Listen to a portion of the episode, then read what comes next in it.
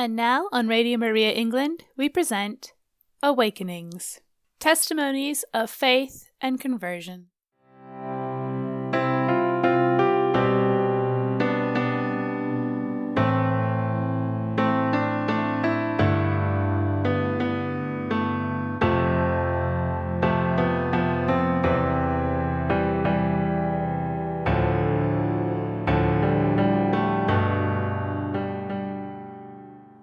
Hello, I'm Father Sam Randall, and you are listening to Radio Maria England at our show Awakenings, Testimonies of Faith and Conversion. Welcome to our show. Today, for our guest, we have with us Francesco Javier Campos, and yes, we're going to hear his story of his encounters with Christ and growth in the Spirit. Welcome, Javier. Hello, hello. Thanks for inviting me. No, it's great to have you with us. Javier, you will hear, is Spanish, and Spain is very rich spiritually. Wouldn't you say, Javier? Well, I would say that we have great saints. Yeah, you do. Yeah, you do, of course. It's a place rich in saints, and people like John of the Cross, Ignatius, Teresa of Avila, people like this are wonderful. But actually, it's known for a number of Marian sites. I visited the Virgin of Montserrat. That's associated with Ignatius. And and many of us have gone on the Compostela walk across Spain. I expect you've done it, Javier, yes? I've been in both places, yes. Yeah, me too. So it's known for that. And actually, you may not know, I don't know if Javier knows this, but the first Marian apparition recorded in history occurred in Spain. Did you know that, Javier? In Zaragoza, yes.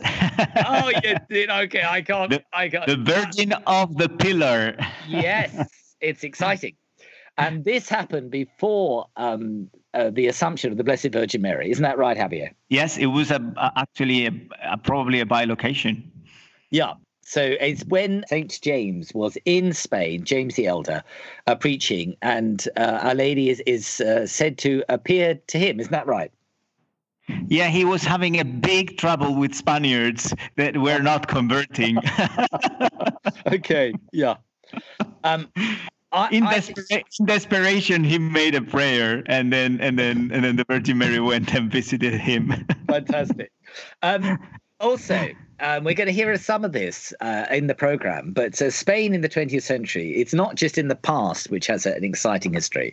I mean, Spain is rich. And what I think is extraordinary is when you think about Spain in the 20th century, I mean, immediately the Civil War springs to mind, and the terrible divisions in the country that marked Spain and affected badly, I think, the church. Don't you think, Javier? Yeah, it did, and it still does, actually. Yeah, it had a big impact. But in spite of all this chaos, I think that you, listener, will know of perhaps one, at least, religious ecclesial movement that's come out of that. And that's Opus Dei and St. Josemaria in 1928. Yeah. Opus Dei, yeah? Yeah. Very well known, thanks to Hollywood and Dan Brown, I think. Oh, yeah, the movie. Yeah, that's a terrible movie. But we're going to hear about another movement that came out of Spain, and that's the Neo-Catechumenal. But are there any others, Javier, that have come out of Spain? I think there are others, but not as well known probably as those. I think Cursillo. Isn't Cursillo Spanish? Yeah, exactly. And actually, the Neo-Catechumenal Way was born out of Cursillo. Oh, is it? One came from the other in 1964. I didn't know that. Okay, great. Yeah. I'm not an expert on things Spanish. But, no worries. We can help. Yeah, you can help me. Bless you. So it's really quite exciting to have you with us. So I began to sketch out some of this background because there are always assumptions made about countries. Yeah. And the assumption is that Spain is traditionally a Catholic country, but there are complexities, aren't there, to that? Could you explain, just before you talk about your own family, some of the religious dynamics that form the background to this? I think it's well, as you might know by the news, Spain is not anymore a Catholic country that you could say. There is a big tradition, but because it became a confessional, I will say now it's a country that you could re-evangelize completely. Really? And needs re-evangelization, yeah. I would send missionaries back to Spain now. Yeah, I think that could be said of a lot of European countries, Germany and England and so on. I think that's absolutely true. But there are things different. In Spain, there is a big movement. There is not agnostic.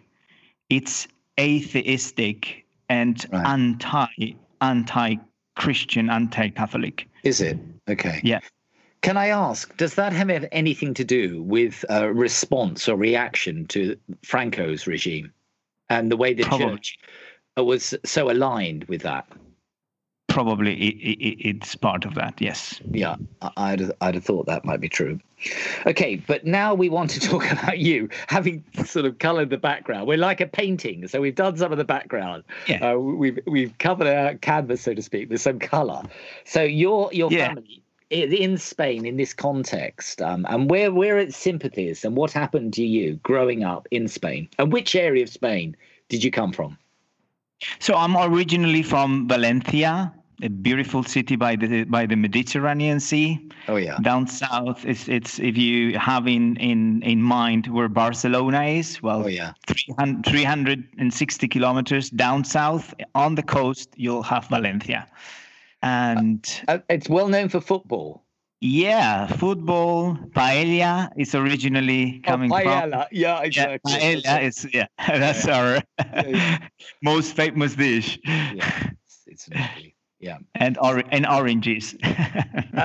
That I know. I've been to some of that areas. Barcelona, I know. Actually, one of my grandchildren was born in Barcelona, so I know that little bit of area. But do tell us a bit about that. Well, we're interested in your Catholic upbringing and whether how serious was that? You know, in your growing up. Yeah.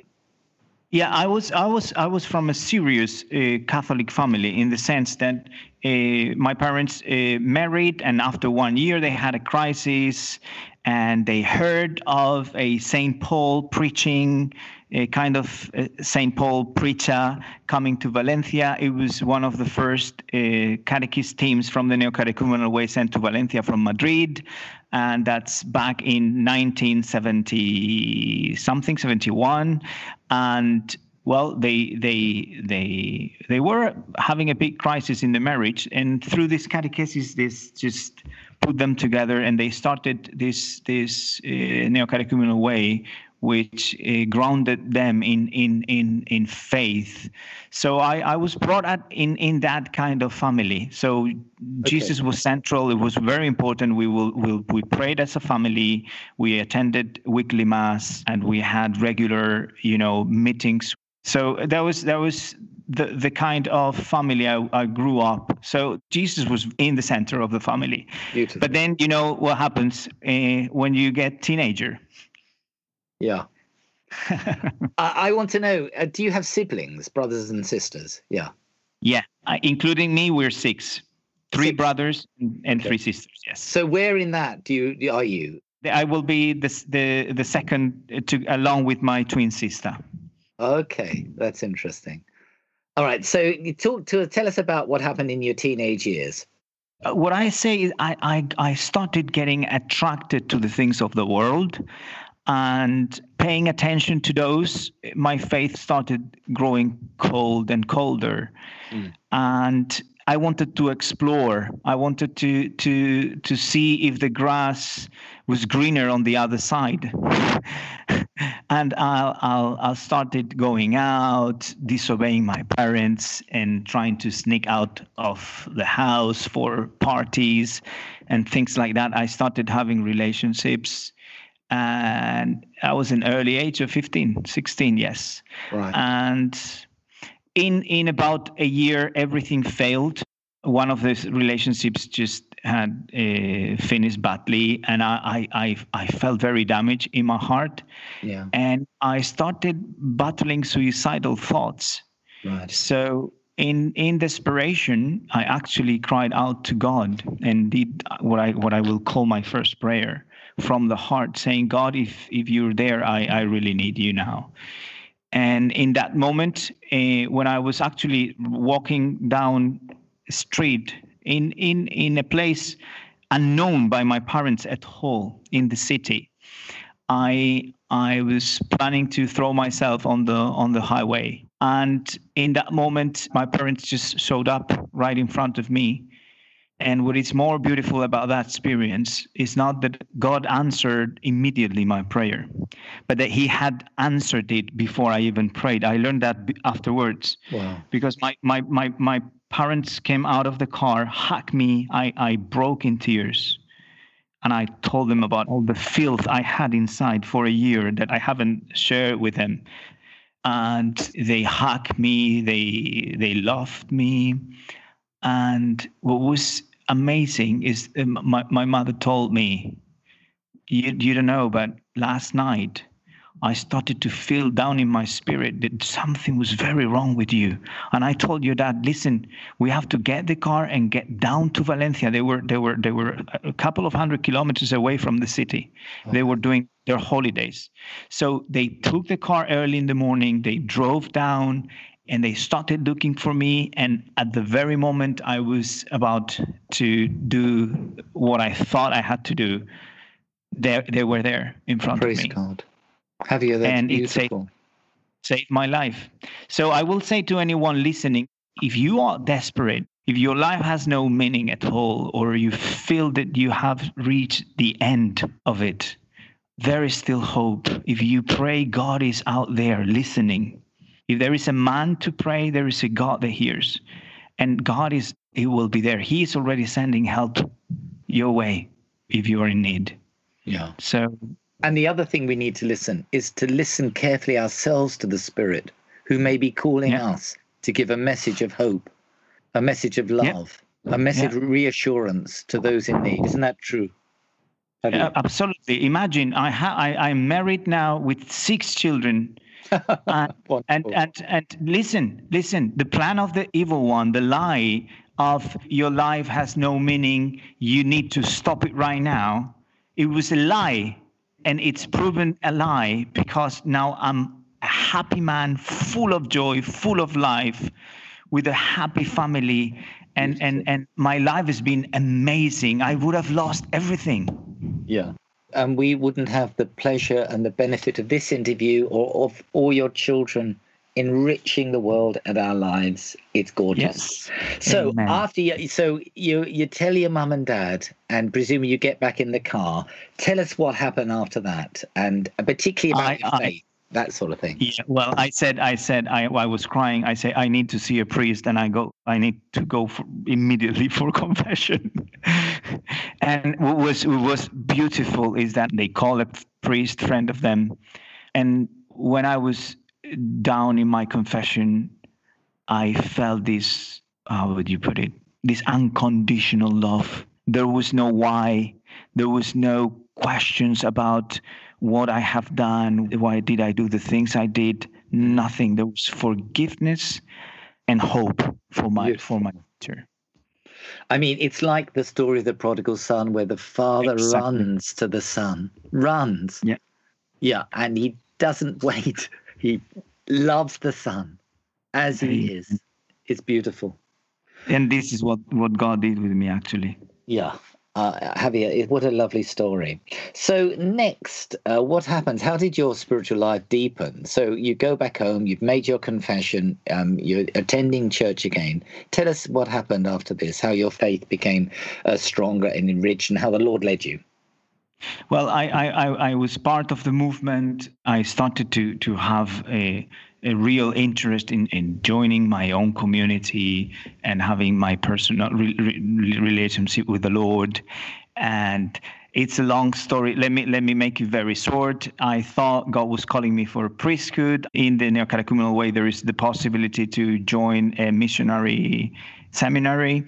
I was sent to China. I spent 3 years there to finally find, with the discernment of the people and the team there, leading the seminary, discerning that I had confused my call to holiness and my call to priesthood, which were two different things. They helped me in the discernment. I came back. I met my beautiful wife, and we married. And then 10 years later, down the road, it was 6 years after being married, God has been so merciful to me. God blessed me so much. I was thrilling in business, but I became a workaholic. I think I was doing everything that was requested of me. And in 6 years, we were in a deep marital crisis, I'll say. Oh, dear Javier. And I saw that we had touched bottom, and I couldn't understand how could I hurt the person that I most loved in the world. Mm. And then I discovered for the first time that I had met God. I needed this personal relationship. I got down in my knees and I said, Lord, you have to help me here. And again, God answered in an amazing way. I found a way out. I left my business. I started running a family business together with my wife. And this brought us into the next stage of our life, because a priest of us invited us to a monastery, a convent of nuns that is thriving in the area of Madrid, and the spiritual father to it is Father Raniero Cantalamessa, I'll say.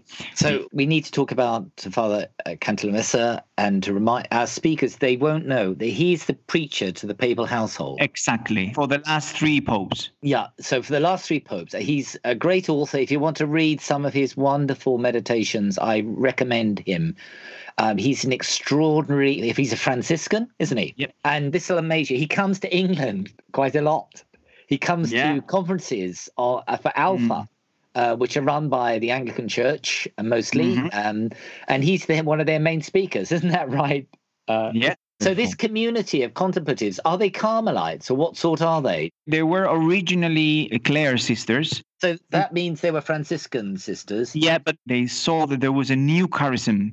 Okay. And they had to begin a new order, which is called now Jesu Communio. And now they have three different houses and, I don't know, more than 200 sisters. Well, it's a revival of religious life, I will say. Is it confined to Spain, this movement? At the moment it is, but probably they will found some other houses, probably. But you will hear later of them. What I can say is, go with your wife. We went there with a priest friend of us. They wake up very early in the morning. It was 6 a.m. We were in church. It's winter time. It's the 28th of December, actually. I remember very well. And I was sitting. You have these grills that separate the whole church, which all these nuns are in. And then you're on the outside watching from the grill, which separates some of the pews for visitors from the pews that are used by the nuns. And in this corridor, at the end, there is the altar, the Blessed Sacrament, and in this corridor, there is a nun, and she's on the ground, holding her knees with her arms, and it's like hugging herself. But all of a sudden, I have a revelation. She is hugging Jesus himself. Wow. She knows what she's doing. And all of a sudden, I felt in my spirit, Javier, these women don't have anything that you don't have. What they have, you have. And if you look for me, you'll be able to have this relationship. And I went out of there. We went back home. I understood that I could have that relationship for the first time. God wasn't anymore an idea of God. It was a God that you could hug, that you could have such a relationship, that you could have such a communion. But I needed to see it physically, how it happened, so I could copy. So I went home, and from that moment on, any moment that I had free, I will go on my knees next to my bed. I'll hug Jesus with all my heart. And then a new world exploded inside of me. Beautiful. Just so our listeners hear, we think that the religious life are the really holy people, and those are the ones that Lord talks to, and they're all in monasteries or priests. But we are all called to holiness. Yeah. There's a universal call to holiness, lay, ordained all of us, and the Lord wants the depth of relationship with each of us, whoever we are, whether we're married, whether we're single, whatever we are. Isn't that right, Javier? Yeah, and this is what I found. If you seek the Lord with all your heart, you will find him. If you will find. Yeah, and he's looking to you, listeners. Yeah. Isn't that right, Javier? Yeah, and it's unbelievable. What I found on the floor of my bedroom, I cannot believe it. Great. Do you think now's a good time to have a little pause for music? Yeah, very good.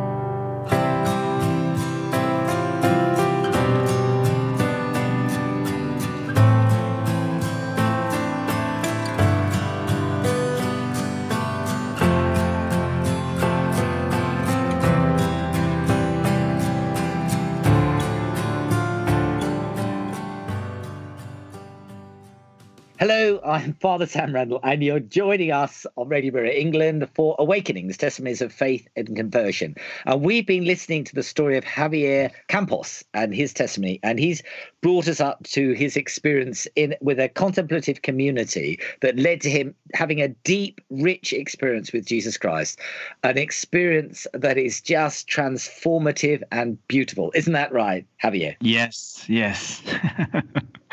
God has been very good to me. How many children have you got at the time of the contemplative encounter? Well, at that time, we had 4 children. So 4 very young children. And what is your wife's name? Maria Jose, the most beautiful daughter of our Father in heaven, in earth, on earth. You'll understand this if I tell you that when people ask you about God and why do you believe in God, doesn't your wife pop into your head then? Yeah, you get that completely. I experienced Jesus' love through her so many times. So listeners, what the wonderful thing about the Christian journey is the Lord is calling us to deeper things. And that doesn't just mean, look, our spiritual life isn't divorced from our physical life. It's all of a one. And the Lord wants us to have deep, rich marriages and relationships. Isn't that right, Javier? Yeah, amen. And we all make mistakes, but the wonderful thing is there's forgiveness and restoration and renewal in the Lord. Yeah. So go on from here. So what I want to know what happened with your family life after this wonderful experience. So you talked about hugging yourself and knowing you're hugging the Lord after this experience. But how did it impact on your family? I will say that this experience led to another one in which I would like to share that one, because this is December. I start to have this prayer, the secret place with the Lord. And then 3 months later, we feel as a couple that we don't want to live just a secular life, in the sense that there is the possibility in this neo-catechumenal way to give your life as a missionary with your family, as a missionary family. So we decided, because we're so thankful and we have this treasure, why don't we just bring it to other people that they could have the experience of joy of life that we have as a family? That brought us to a big conference where a gathering of families that wanted to go into mission were there. And in that conference, something happened that radically changed my life. Because when the preacher was preaching the kerygma, Jesus Christ loving us and sending his only son that died for our sins, I all of a sudden understood. It wasn't an open vision, but I knew that Jesus was there right in front of me. I saw it with my closed eyes. And Jesus was asking me, Javier, do you believe I can make a saint out of you? And then all of a sudden, I saw pictures of my past life. And I saw these sinful patterns that were going on and on and on, things that I couldn't get rid of. I looked at those and I said, Lord, I don't think so. And then he asked me again, Javier, do you think that I can make a saint out of you? And then all these pictures came back again. All my sins were there. And I looked at them and I say, I don't think I will ever be a saint, Lord. And Now the Lord appeared with a stronger and more authoritative voice and said, Javier, listen to me. It's like that encounter with Peter, isn't it? On the shore. Yeah, on the seashore. And this time he said, don't look at your sins, look at me. So I lift up my eyes. Instead of looking at my past sins, I look at his eyes. And he said again, do you believe I can make a saint out of you? And then I start weeping and I started saying, yes, Lord, you can make a saint out of me. I believe. From that moment on, I was a different person. I had received strength inside of myself. Things changed the day after. My wife said, you have received like a lightning or something. You're not the same man. Because, listen, simple things like this. I will try to help my wife as much as I could, but I couldn't change the nappies of the kids because it got me nausea. I will start vomiting. So my wife, in order not to have to wipe out the vomit and the poo of the kids, will say, no, listen, I'll do this. Don't worry. And from that moment on, I realized that it was all about love. And I had been energized inside. I had life inside of me to give.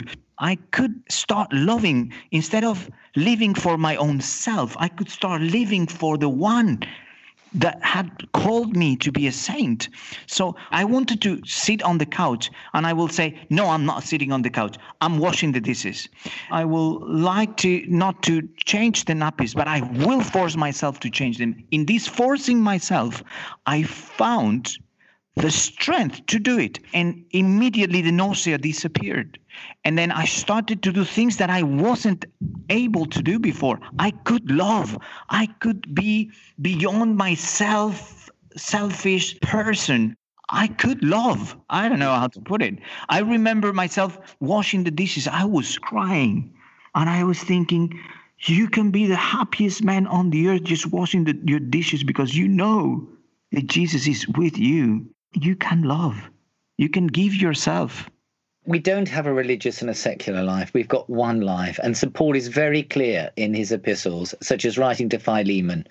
It's what we do with our lives. It's the attitude we take. If we do it all as unto the Lord and in service to the Lord, we can glorify God changing nappies. Isn't that right? I can say, I'm not talking about this in abstracts or theories.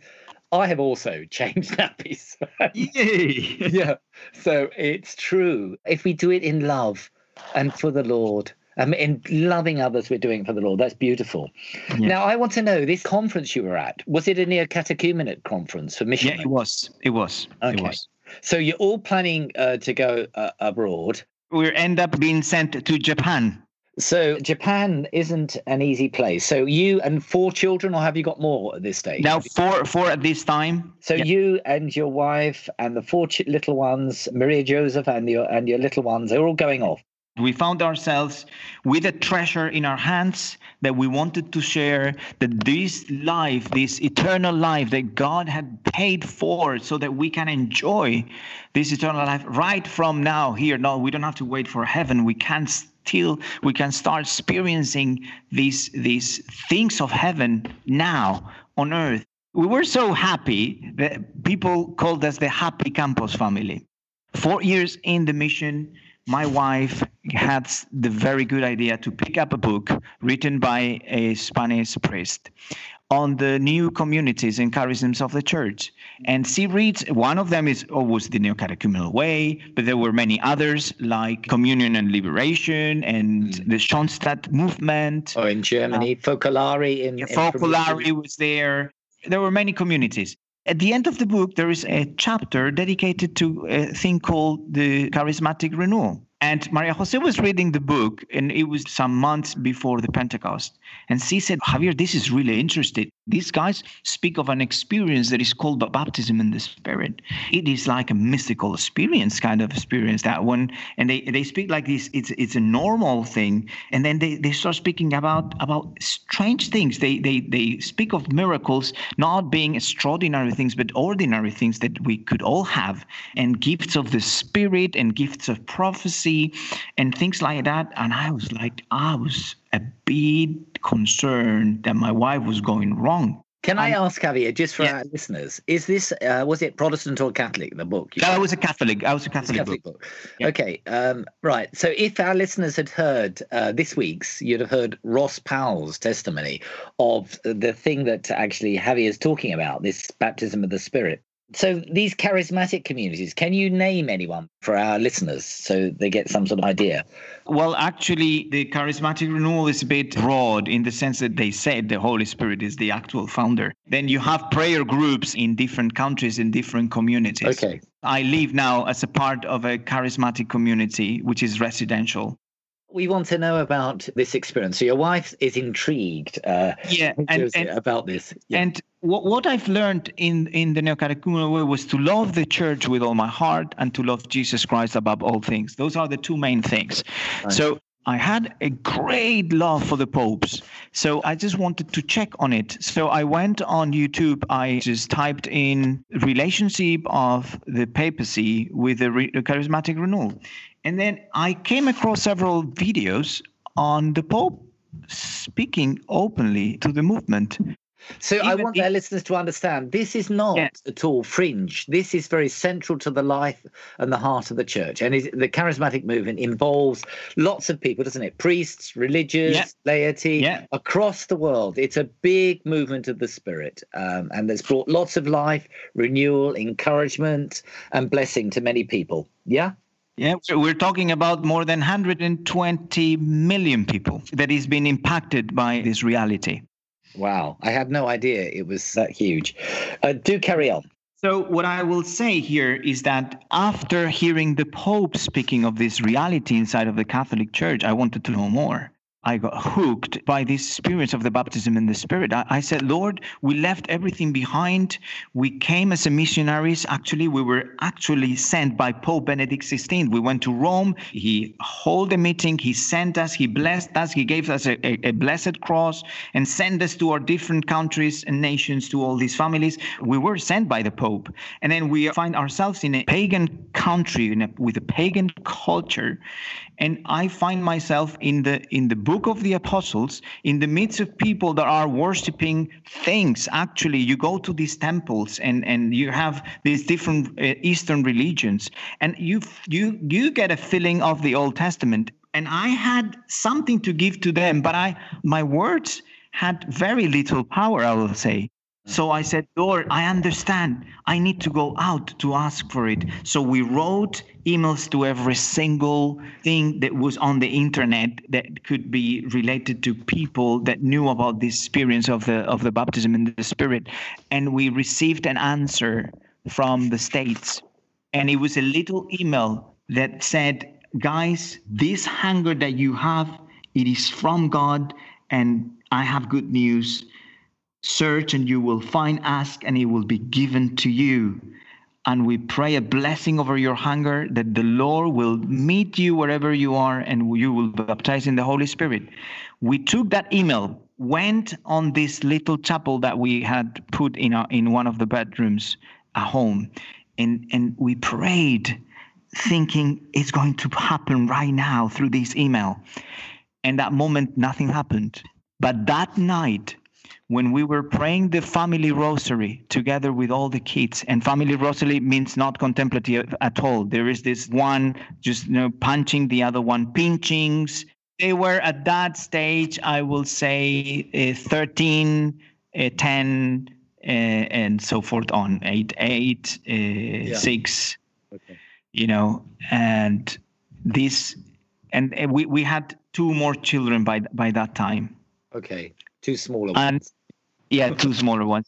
And the thing here is that in that moment, praying the rosary, I felt a warmth coming over my face, over my head. It was like oil being poured down my body, my hands. I started to feel a peace I've never felt before. I was that rosary lasted seconds to me. Seconds. I was in a different place and I was enjoying this light. There was light inside of me. I don't know how to explain it, but I knew that I had received my baptism in the Spirit at that moment.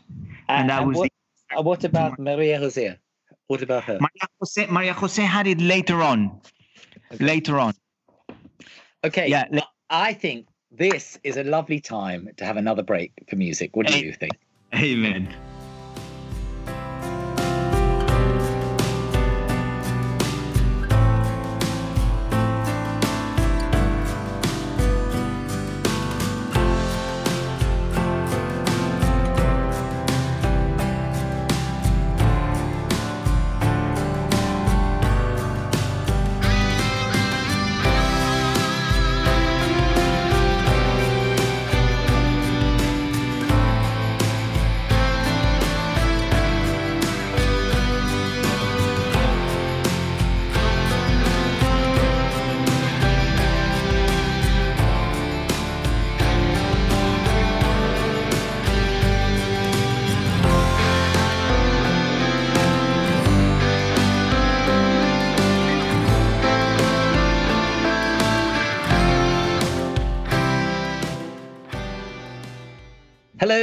And welcome back if you have been listening, or welcome if you've just joined us. I'm Father Sam Randall, and this is Radio Maria England, and we are listening to Awakenings, Testimonies of Faith and Conversion.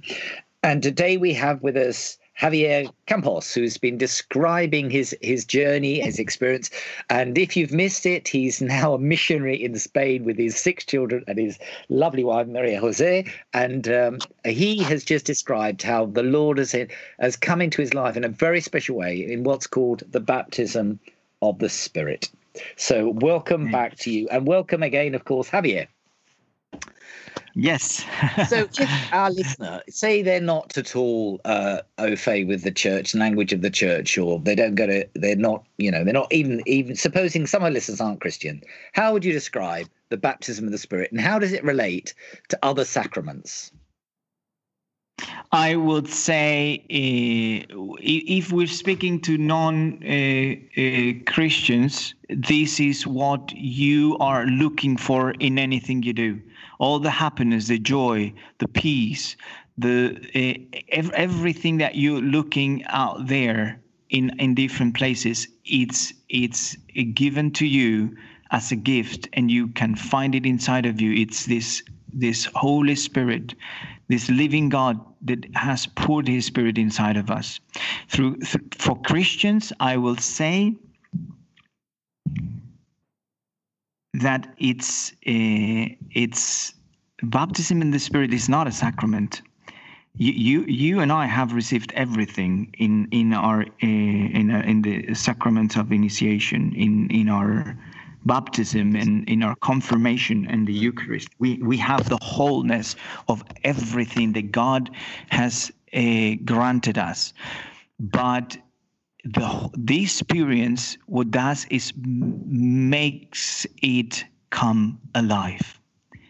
Right. It makes it come alive, and there are several, you know, people explain it in different ways. Cardinal Suenens said one thing that was very, very appropriate to explain it to other bishops and to other Catholics. He said, "Well, it's like having the best steak in the world in the freezer, or just well done on your plate." That's the difference. It's you have the stake. It is yours. You have received everything in your sacraments. But one thing is to have it in the freezer, and another thing is to be able to enjoy it in your daily life. He's a great cardinal, French, and from Vatican II, isn't he? Cardinal. Yeah. Yeah. So. Yeah. Actually, I've got a book next to me by him, which is really good stuff. Okay, that's wonderful stuff. So you're missionaries in Japan. You've been the Lord has opened this rich feast for you, this steak and this lovely feast for you of the Spirit. Yep. What happens next to you and your family? Now, it's crazy because we feel now that we are missionaries like the apostles in the Acts. So we don't only have words, but we have what we feel is power. And then we start going out, we start praying for the sick, we start seeing manifestations of the Spirit around us that we didn't have before.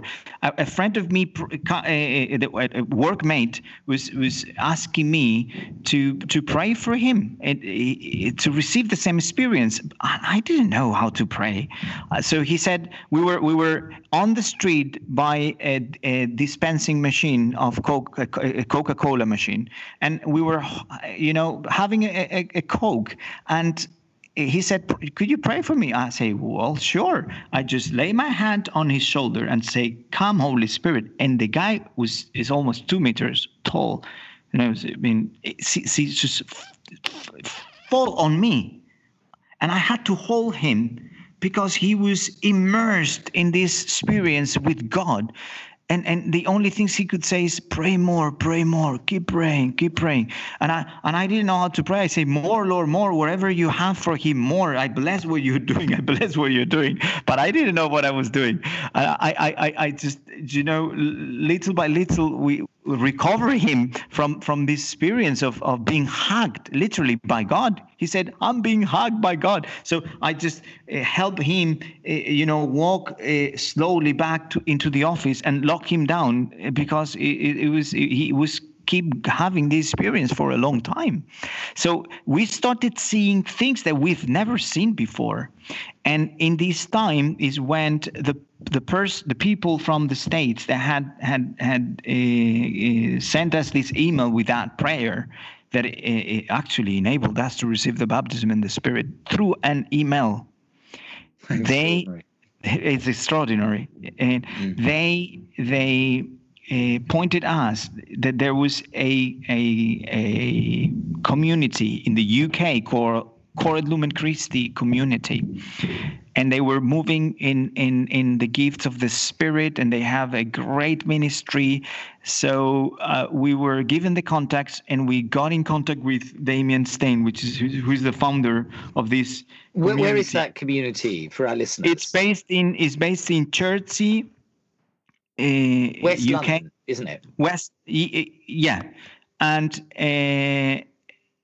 We're in Surrey, actually. This is part of Surrey, and there is another house in Wickton up north, nearby the Lake District. Right. And we have also a community of companions in Hungary and in Poland. Right. By community, do you mean that you share the same house? Do you live together? So you moved to join this community then? Whole family. We get in contact with Damien, and he told us, "Guys, it's beautiful what you're experiencing over there. We can't only tell you that you come and see."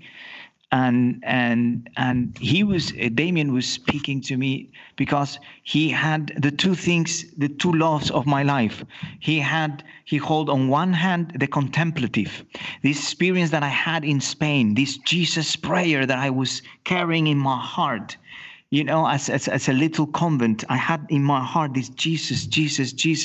And it was the joy of my days, actually. And then on the other hand, he held the charisms and the miracles and the acts of the apostles type of life. So it was like the two loves that I've been searching for. They were in one community, and I told to my wife after speaking with Damien, we are going. I think the Lord is calling us to live there, and it was fantastic, because my wife is very down to earth. She said, "Come on, Javier, we're here. We're missionaries. Why should we go down to England? We have nothing in England." And she said, "But, well, if the Lord wants, why don't you cut the Bible?" I just cut the Bible, but it opened up in the gospel, saying the two disciples of John the Baptist followed Jesus, and Jesus asked them, "What do you want?" And he said, "Come and see." And when she heard this "come and see," the same "come and see" that Damien asked, she was like, "Oh no, my gosh, I can't believe this is happening to me." Later, some months later, we were living in the UK here in this community. We've been here for almost 6 years now. Have you? Okay. And how do your children adjust to that community life? We spoke with them and they all say yes before we came. Right. So how old is your oldest at this stage? He was 15, and he told me, Dad, my life has increased in joy, in happiness, in everything. I've never lacked anything. The Lord has blessed us. If you think this is God calling us there, He would have prepared something great for us. Let's go. That was his reaction. Wow. Okay. That's beautiful. So all the family resolved, all set off together. Yeah. And Cor et Lumen Christi is one of the Catholic movements, isn't it, that we mentioned earlier? It's one of those. Yeah, it's a community made of two parts. One is residential, and one is non-residential. The residential is made of some families. We are here in the house down south in Chertsey. We have 7 families living together, and we have a priest. And up north, we have 1, 2, 3, and now 4 families that are going to be together there. And then there is a larger community, non-residential. They don't have to leave their regular jobs or anything. For the families living residentially, they've decided to be full-time for the Lord, and we are full-time ministering, and we live in a it's a life of a contemplative Eucharistic heart, I will say, and then a heart for the mission. And that's why the community is called Cor et Lumen, which is heart and light, heart of Christ, being deep down in intimacy with the Lord, in communion, in prayer with God and with our brothers and sisters. And the light will be this going out and proclaim the gospel with signs and wonders following. This is what the Lord promised us. You will proclaim these to the ends of the earth, and these signs will follow those who believe. You will lay hands on the sick and they will recover. I have seen massive miracles in these last 6 years. I've seen miracles in front of me. I've seen a dry hand that I was touching of an 18-year-old that had an accident, had a fall in a trampoline when he was trampolining and broke his neck. And his right arm paralyzed and the hand withered. And how many times I've read the gospel of Jesus calling this man with a withered hand and saying, now, sow your hand, and it was healed. And this man's hand healed in front of me while I was praying. And it was completely loosed. And his mom and his brothers were crying and crying. They couldn't believe it. I was crying myself. So these things are real.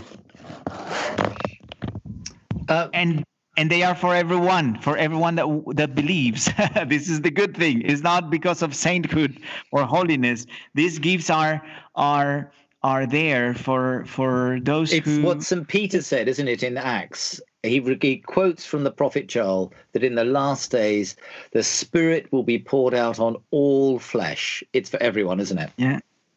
Yeah, it's amazing, but this is what Damian told me when he invited me into the community. They had seen before we came 6 years ago already 8,000. They had 80,000 healings and miracles, tape recorded. Right. This is not 1 or 2 or 3 or 4. It's happening every single time. Does the community, does it go to parishes? How does it do its mission before COVID happened? I mean, how does it do it? We have Damien as the founder. He has an international ministry. He's running schools of charisms so that the Catholics understand that these things are available and they're there in our baptism. and the people can use this kingship, kingly anointing that they have received in their baptism. But through our baptisms, we're kings, we're prophets, and we're priests, and we are exercising our priestly anointing where we intercede, we pray for others and pray, but we're not interceding our prophetic and our kingly anointing. And kingly anointing means that you bring the king's dominion into whatever the situation is. You command this mountain to move, you command the cancer to leave, you command the leg to be free from sickness, or whatever the restriction in the body is, or whatever the problem in the organ is. And if you believe, the mountain will have to move. So this is a bit will be the charism of the community, will be to awaken Catholics and Christians to this reality of the richness of their baptism inheritance, and then that will be done through this type of events and miracle healing service that are run. And then the community here in Chertsey has different kinds of ministry. We have every week, 2 days a week, people can come to our website and have slots of prophecy. And we will pray for them. A team of 2-3 people will pray for the person that gets the slot, and without knowing anything apart from being a man or a woman coming this time, the Lord reveals crazy things about people, sick people's life. We receive names, we receive dates, we receive things that we could not ever known if God will not be revealing them, and then we speak a word from the heart of God, and for the blessing of the person. That happens every week. There is another. Before COVID, we were going on the streets every Tuesday, and we will go on the street. We will stop people on the spot, and we will pray with them. And we've seen healings after Wonderful. Healings after healings on the marketplace. This is not a church. Yeah, I do hope our listeners have got excited about this. I mean, the truth is, Jesus is risen. The Spirit has been poured out. Amen. And he's alive and wanting this blessing for all of his people. We are the priesthood. We are the people of God who are called to minister to our world. Amen. Desperate, sick, needy world. Thank you so much. Tell us if our listeners would like to get in contact, how can they do that with the Cor et Lumen Christi community? How could they do that? They could go to our website, which is www.coretlumenchristi.org, or they could come to our YouTube channel, which is Damian Stayne and Cor et Lumen Christi YouTube channel. And we have weekly teachings there. Damian leads a live event online every Sunday evening at 8 p.m. UK, where he breaks up the word, he has question and answer, and then he ministers into prophetic and into healing. And all the details are there in either the website or the YouTube channel, so you can join us. And as a final word for our listeners, have you got any last words for advice, or anyone who wishes to find a deeper relationship with Jesus, or even just wants to have the hunger that you've been talking about for the Lord, who doesn't yet feel this, there's enough in their life? What would you say? Well, I will say there is more. Wherever you're experiencing in life, there is much more, and that God has prepared a life that is beyond your wildest imaginations. And this life, you can start to live it right here. I can tell every one of the listeners, I am happier than ever in my life. I wake up in the morning and I am blessed. I could have never thought I will be so blessed and so happy in living my every single day. And it's not about just, working along the week just to get by the week to Friday and have your weekend where you can have a little rest. Life is much more than that. You can enjoy Monday, Tuesday, Wednesday, Thursday, Friday, every single day. Yeah. It's feast with the Lord. Praise God. You mentioned that the Lord spoke to you through an email, and the baptism of the Spirit through an email. And the Lord speaks through airwaves, doesn't he? Through YouTube channels, through any sort of medium. It's the Spirit of God is there. Would you like to pray for Radio Maria England and for our listeners? Yes, let's pray. Yes, we thank you, Lord, the Son, and the Holy Spirit. Amen. Amen. We thank you, Lord, for everyone listening to this program. I thank you, Lord, for bringing up radio stations that are there to wave into the society your name and your life, the life that you want every man and woman to experience. I thank you, Lord, that you are using my words now to reach whoever is listening. I pray, Holy Spirit, that you will come and hug with your light, Father, all the listeners. Come, Holy Spirit, hug them, Lord. Let them know how much you love him, how much you care about them, how dear they are to your hearts. They are not alone, that you are standing right now next to them, knocking at their heart, at the door of their hearts.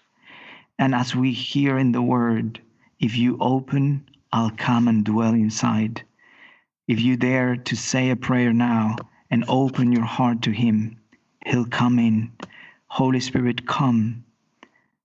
Let your presence be real for them. In Jesus' name, amen. Amen. If you've got any questions that come to you from this interview, please do get in touch. All our contact details are on our website, and we'll be pleased to do all we can to help you in your spiritual journey, in your journey with the Lord, into the Lord, for the Lord. And thank you for listening. And thank you so much, Javier, for sharing with us so enthusiastically your wonderful journey with the Lord. And may God continue to bless you and the Cor et Lumen Christi. I've been and visited, you know, I've worshipped with you. So I have been. And it is a wonderful community. God is doing great things, isn't he, in our world? Unbelievable. Yeah, there are lots there. We can focus on all the challenges, but actually the Lord, he is Lord. Remember that. Do not be afraid. There's riches for us all at the feast at the table of the Lord. Bless you. Thank you for listening. And thank you very much, Javier.